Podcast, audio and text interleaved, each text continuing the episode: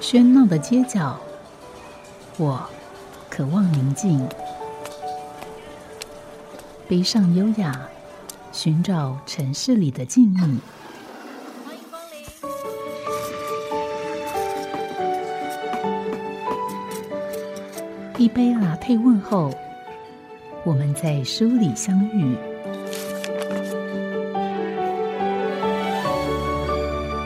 在转角发现微光，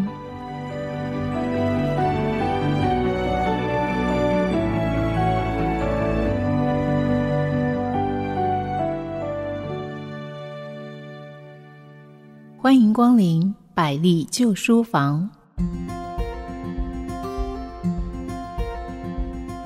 百丽旧书房位于台中北屯的北屯路上，抵达目的地时，请不要怀疑，就大胆地走进去吧。这里的书堆满了这占地超过200坪的空间，紫书柜、桌上、地上、天花板，满是你意想不到的堆叠、归纳、整理方式。在你踏入门口前，亲切又热情的老板和老板娘会先问你想找哪种类别的书，就怕任何一位爱书人会在书房寻书的过程中意外迷失方向，又或是你想就此迷路一会儿，好好在这儿轻松闲晃，慢慢挖宝呢。这家20年的老书房绝对不会让你失望，随时欢迎你来发掘更多好书。今天就让我们一同听见、看见百丽旧书房一步一脚印的经营成长历程。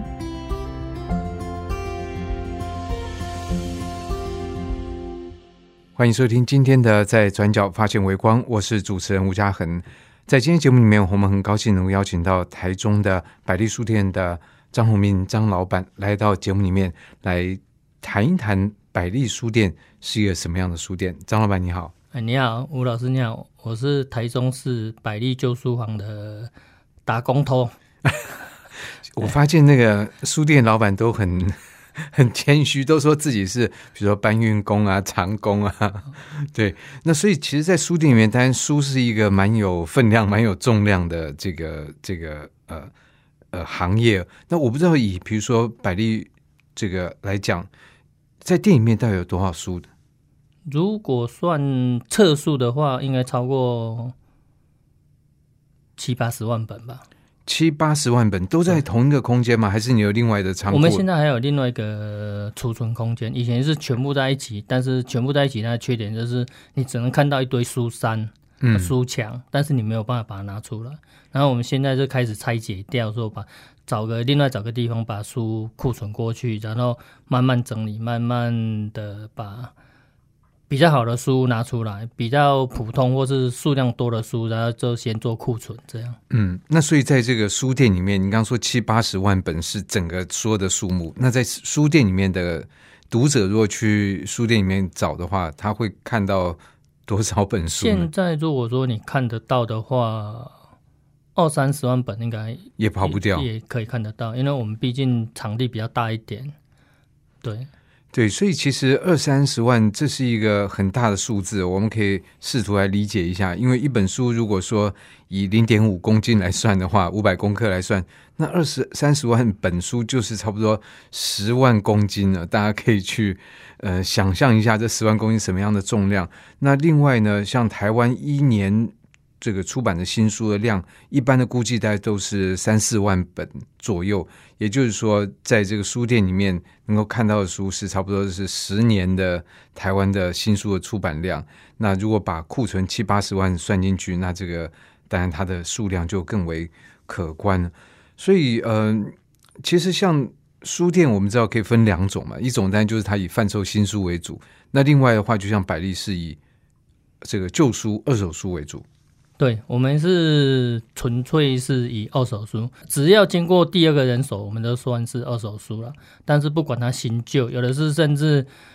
2手3手甚至10几20手，那也是算是二手书，只是说它的书况保存好坏这样。有的是二手书的时候它就吃过咖啡、吃过面包、吃过泡面，有的是放了20年它像新的一样，所以就变成说要看个人的保存啊，对书的爱护差异非常大。对对。那我知道就有一些书店，比如说他会不收教科书、课本。以前我们也有做分类了，但是我们的店刚开始的时候会觉得说啊，这个不卖那个不卖，但是做到最后变成说，因为第一个你收的来源没有很确定，因为我知道我同行有的人很多只做文史哲，有的人想说只做音乐系，有的是做某一类，但是到最后变成说今天的生意很好，然后后一个礼拜没有半个人来。那对于某些人是如果 不缺钱没关系，但是做生意就是要赚一点小钱啊，你变成说把它分得很细的话，你会变成说会影响到自己。对对对，会变成说啊，今天明明有一批很好的书来，但是我不换售这种书，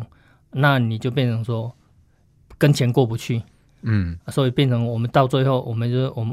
们的宗旨是说，只要是书那我们就把它整理归类，有人要就卖掉，那我们就是赚一点小钱啊。你如果说真的不行的，我们就当资源回收弄掉。嗯，因为你变成说挑三拣四，挑到最后人家说越挑就是越烂的。对，就会有这种情况。对对对，变成说而且还有一个很大的问题是，我们对某些行业都不专业。我们只是说知道说啊，这个东西好，这个东西不好，但是你如果说很专精挑某一个行业，你又挑不到好书，那你变成说你的客源就很少。所以很多人说我们店里就像一个大国草，什么都有像个杂货店。对对对啊，因为我们变成说专业不强啊，你要做很专业的东西，你又找不到那个来源，也没有客源，那我们就只好说有什么卖什么，然后收到什么我们就有什么可以卖，这样才有办法说支撑一个小店这样。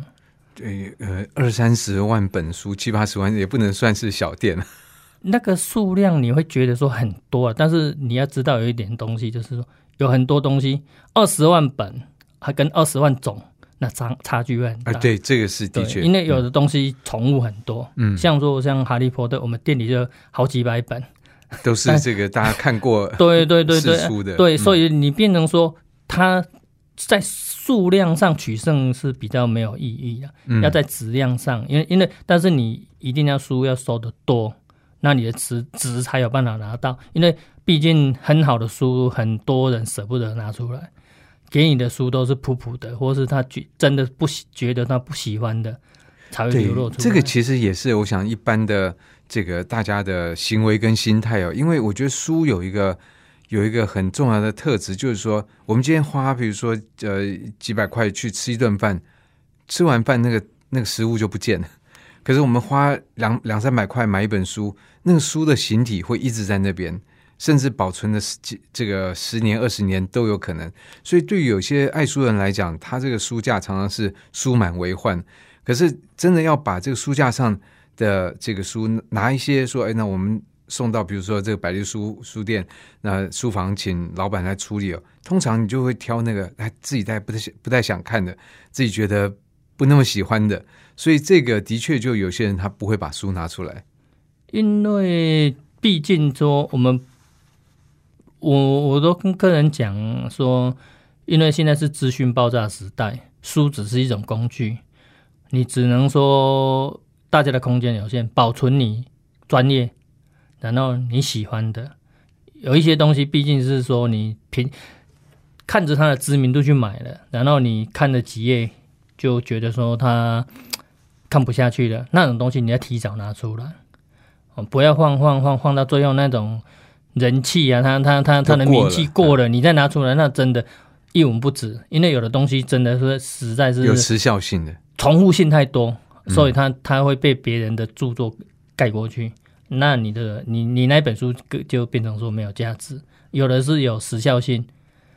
他讲现在的时事讲什么，那2年后这本书就没有用了。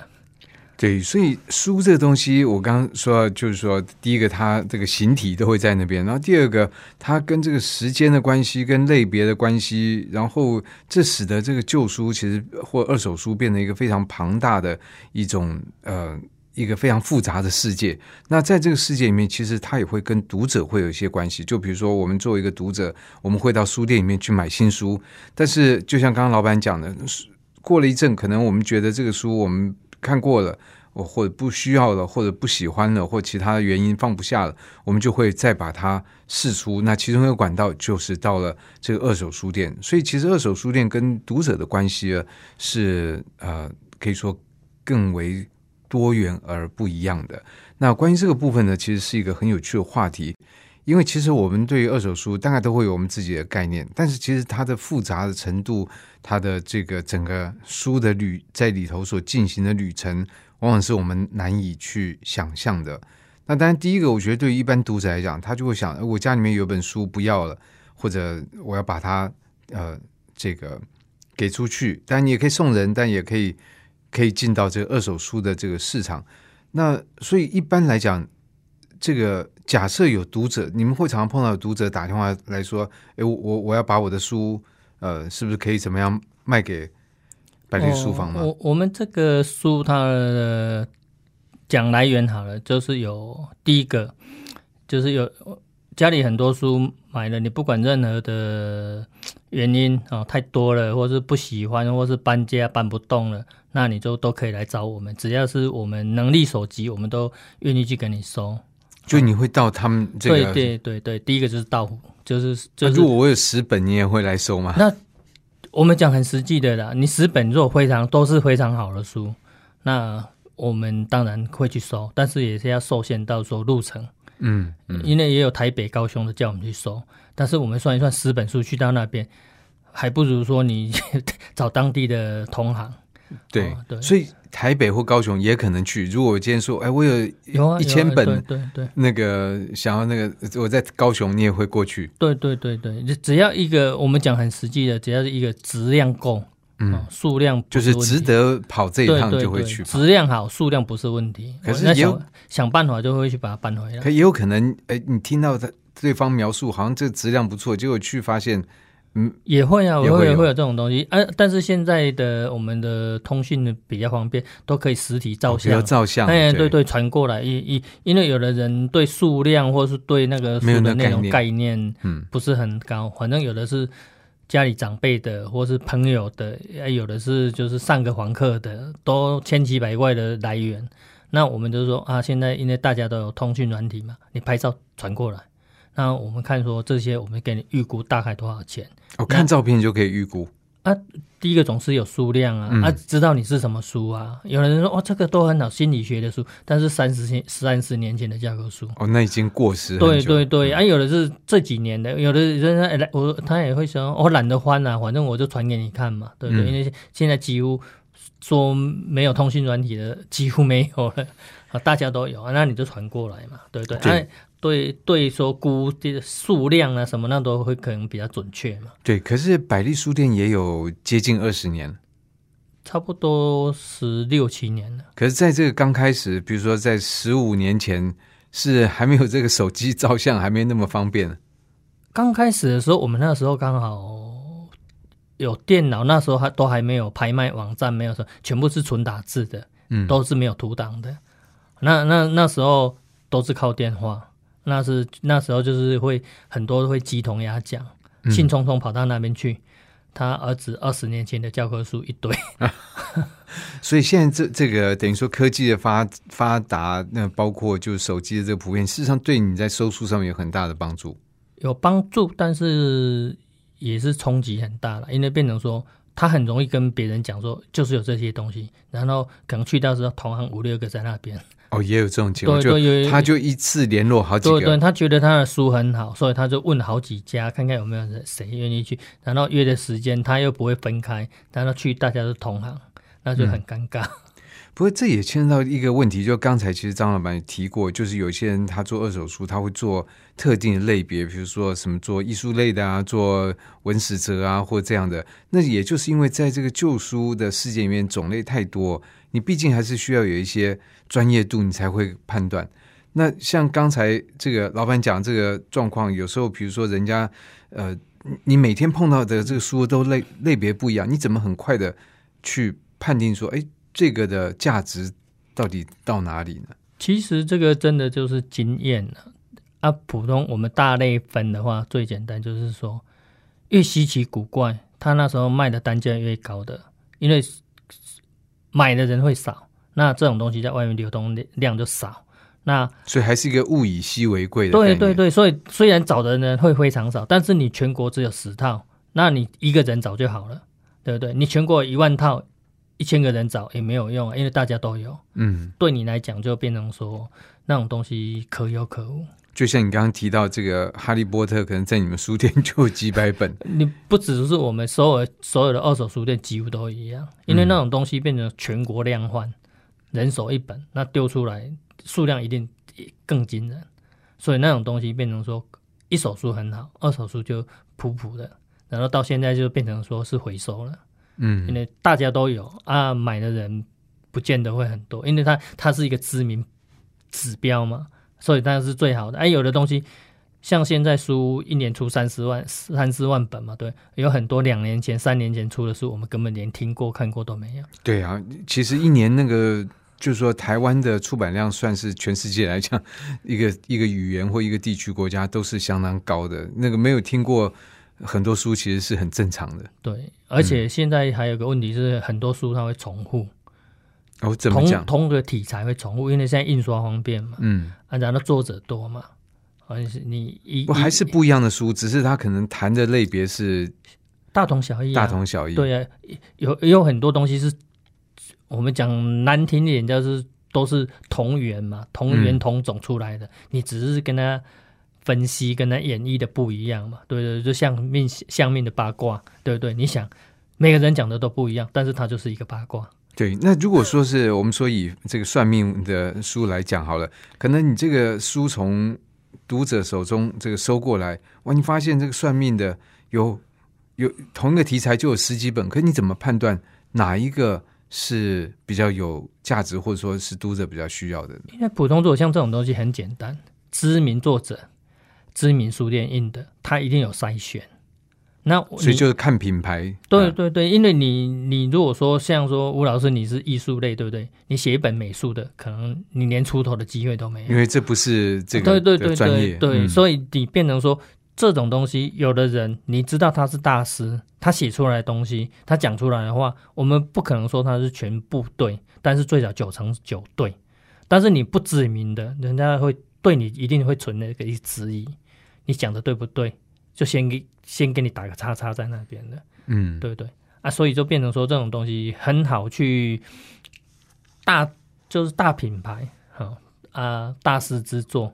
那它的那个知名度会很高，但是相对的它也有个缺点，因为它的印书量已经很大，抬不起价钱。哦，所以到了二手书，它就是很平稳。不会说没人要，但是也没有说很多人要。对，它不会说变成是珍藏版啊，或是什么的。所以等于说，这个供给跟需求这个经济学的定律很难、对，因为有时候这种东西，像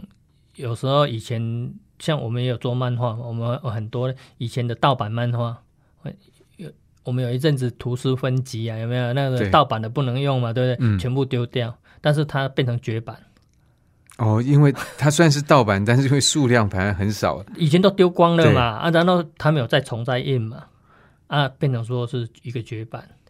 所以这个影响二手书市场的这个，如果我们从一个商业角度来看，影响的因素真的非常的多。那在今天节目里面，我们所邀请到的是在台中的百丽书房的张老板来介绍这家书店，同时我想也顺道来谈一谈二手书这个相当迷人、有趣、庞大又复杂的世界。好家庭联播网，中部地区古典音乐台 FM97.7， 北部地区 Bravo FM91.3。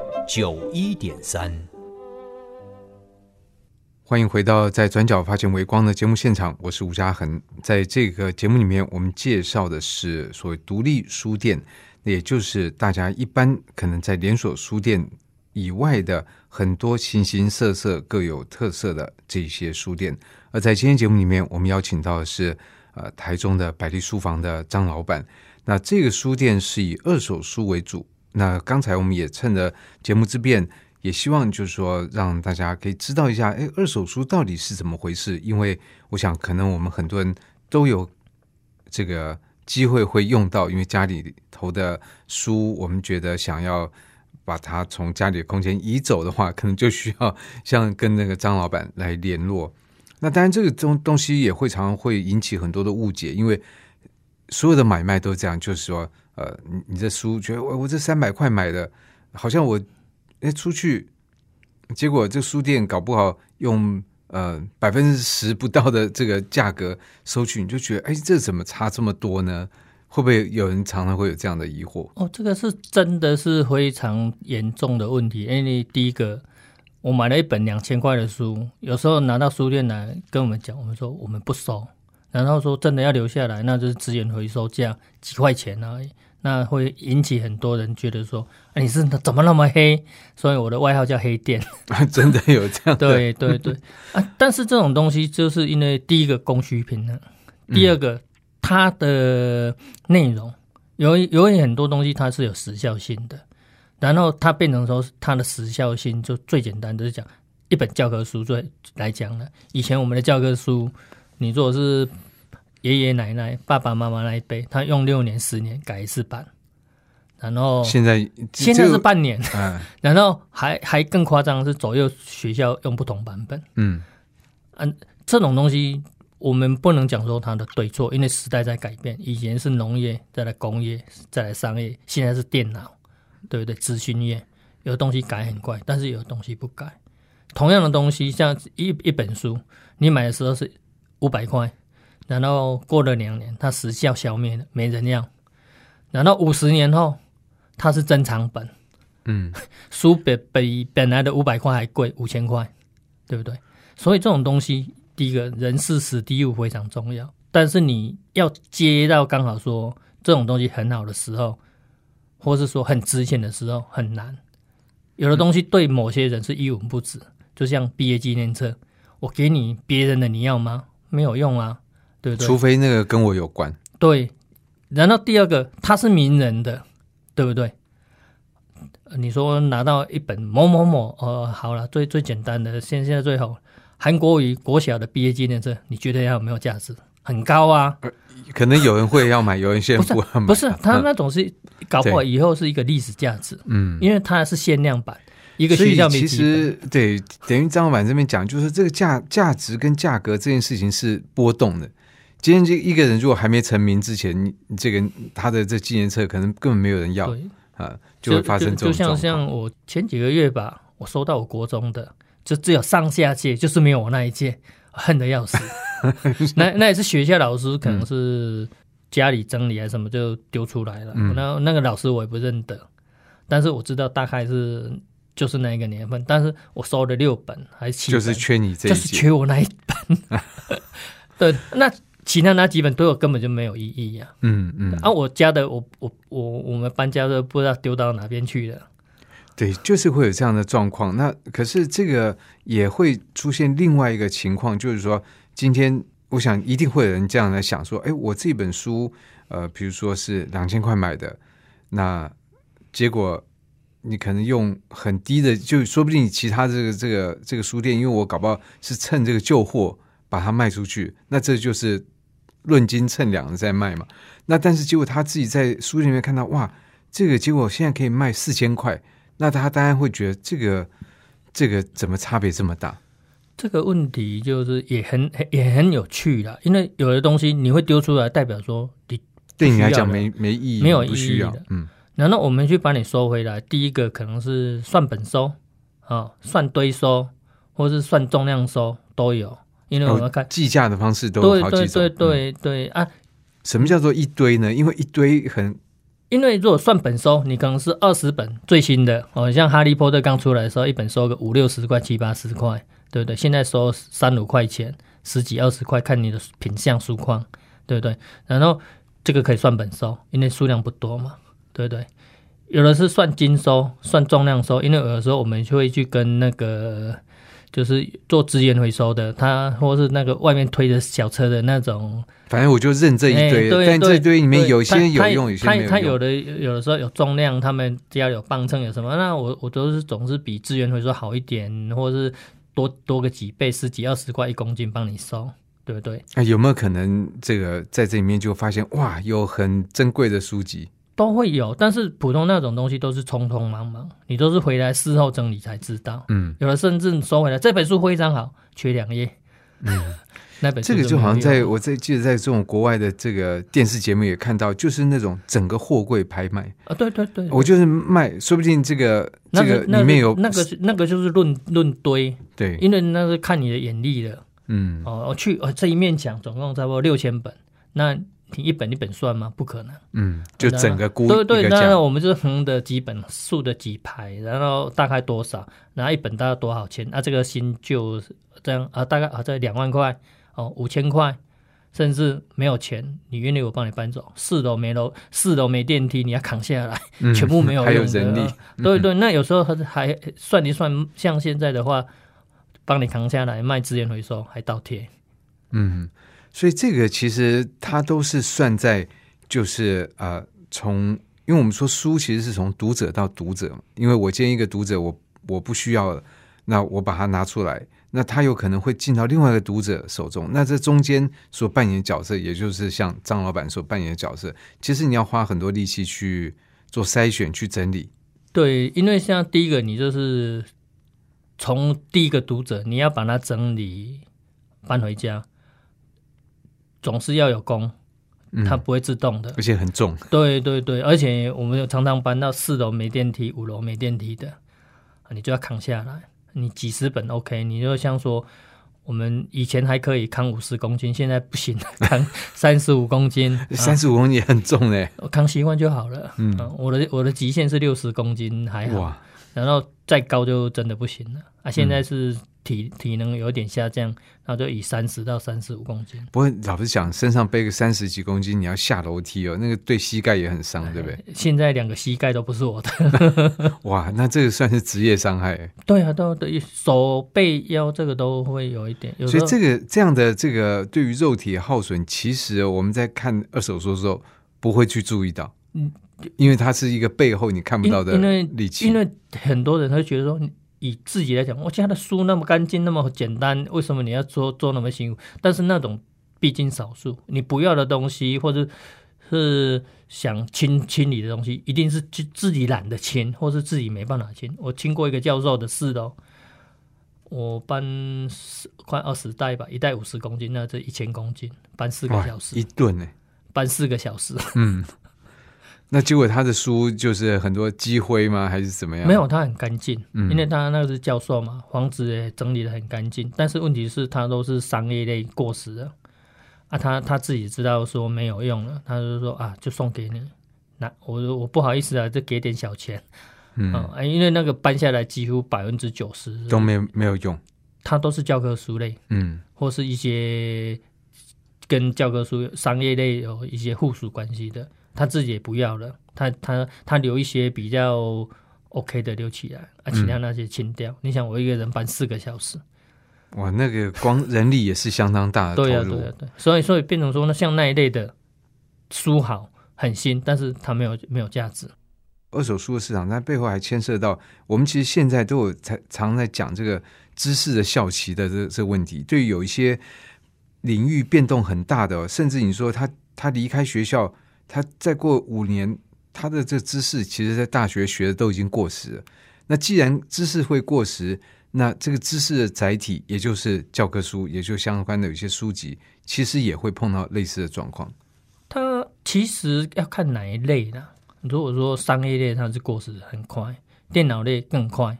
但是一些基础它不会变啊。然后有一些它是变成说你用得着。在旧的书都有用，现在很多老师傅他会找以前他上课的教科书，因为现在教科书写的比较精简，以前的教科书比较详细一点，所以他用现在新的教科书，他没有办法叫徒弟啊，徒弟想学他都是找他以前上课的教科书来，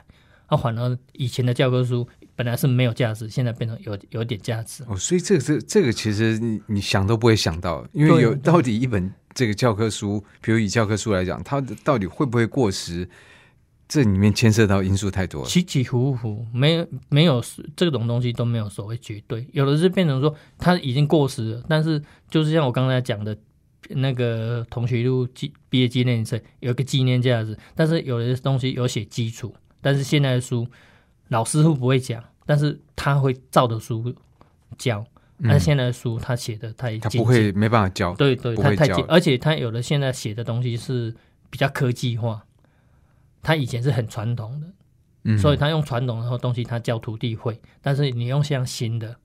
然后看电脑温度几度什么，他讲出来。不过这里面就牵涉到第一个，就是说书的确是一个载体，因为我们看到刚才张老板提的这个状况，就是说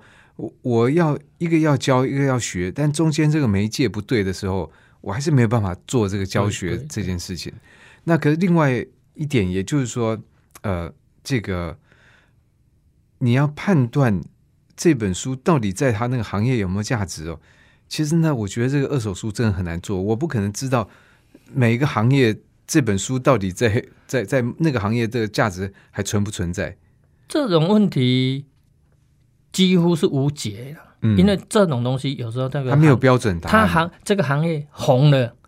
它以前再多旧的书都有人会来找，这个行业没落了就没有用。你说它知识上是无价的，也你说它没有无价，就这两个没有价值。对，一个是没有价值可以标，一个是根本就是它没有，已经没有价值。对它，但是东西久了，你说像说我们故宫的一些名画，它也不是名画家画的，但是它的年份久，对对，它就是那个像我们很多人会来买，我说这个书应该没有用吧？他说我以前用这个就是买几本回去摆着，我以前就是用这种书。对，所以这个顺道讲一个，最后我们在节目最后提一个不相干的例子。我看过一个纪录片讲这个伪画，就是画假画。那个画假画的人，他也不是真的从头画，他会去买一个，比如他要模仿20世纪初的画家，他就买一个那个时候的这个二流、三流或不入流的画，他用他的画布，因为那画布背后的那个盖的画的这个画布商的章是真的。是那个时候的，他用很便宜的买一个很差的作品进来，然后用那个时候的画布再来画一个那个有名画家的伪画，那这个价格就变很高了。就这个问题，就是我们同宗张大哥他以前也是画那些仿人家的嘛，对不对？仿他最后变成他的画比他原来仿的那个人还要有价值。对啊，所以第一个你要有那个实力嘛，对对。你没有你不知名的时候，你就是看他的那些为什么人家说作假？你要作假的话，也要有假的东西让你做。对对 对但是书籍类就是不会有这个问题，但是它是知识，你要找以前的，有的东西没有流传下来，那你就是要找旧书。对，所以这个世界我觉得其实真的稍微反反复复二方面就在里面，其实可以反映很多事情，就包括我们对一件事情的这个价格感、价值感、人心的这个趋向，你想要什么东西，其实在二手书或许都可以有一个反应。有所求的时候它就是有价值，你无所求，你觉得这种东西对我来讲就没有用。对，你像现在有很多个人工作室不管是哪一个行业，有的时候标榜我是纯手工，对不对？但是量贩的一样很多对不对？对，或是说我这种东西它就是限量品，我一天就是做几个，你要来就来，不来就算。那我们二手书只能讲说，刚好瞎猫碰上死耗子，这一本是孤本，对不对？你看那个不管写什么，放在故宫博物院，放在那个拍卖场，一本都是天价。但是放在你家可能是在店咖啡，对我们讲没有用你看现在，尤其现在的拍卖，很多他们都会讲说，我去哪边挖到一个宝，在他家是当花瓶、当狗粮的盘子，对不对？对，说明什么明朝的瓷器，对，那种东西又最夸张，说他在那个美国什么有没有？像那个。圆明园时候受手，不是说在谁家在当那个门前的一个标，反正就不是把它当成一个古物了。对，所以这个东西，你第一个你也有所求有所需要，对你来讲才有用，尤其是书，因为它的知识它的传承是最重要的。有人到我们那边去买破破烂烂的，他不介意，缺页不介意，为什么？我只要我要的那些在就好。嗯，所以这个讲到头真的就是一个供需的这个关系，而这个事情其实在二手书的世界里面会有相当不一样的一种表现。那今天节目我很高兴能够请到张老板来节目里面来介绍百丽书房，那我们在下个礼拜节目还会继续邀请张老板来介绍他的书店。谢谢张老板。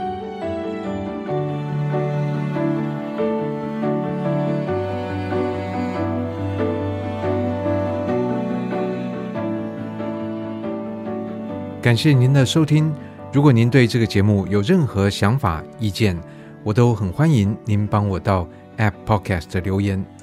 打分评星，也邀请您订阅这个节目并分享给身边的朋友。我们下集再见，拜拜。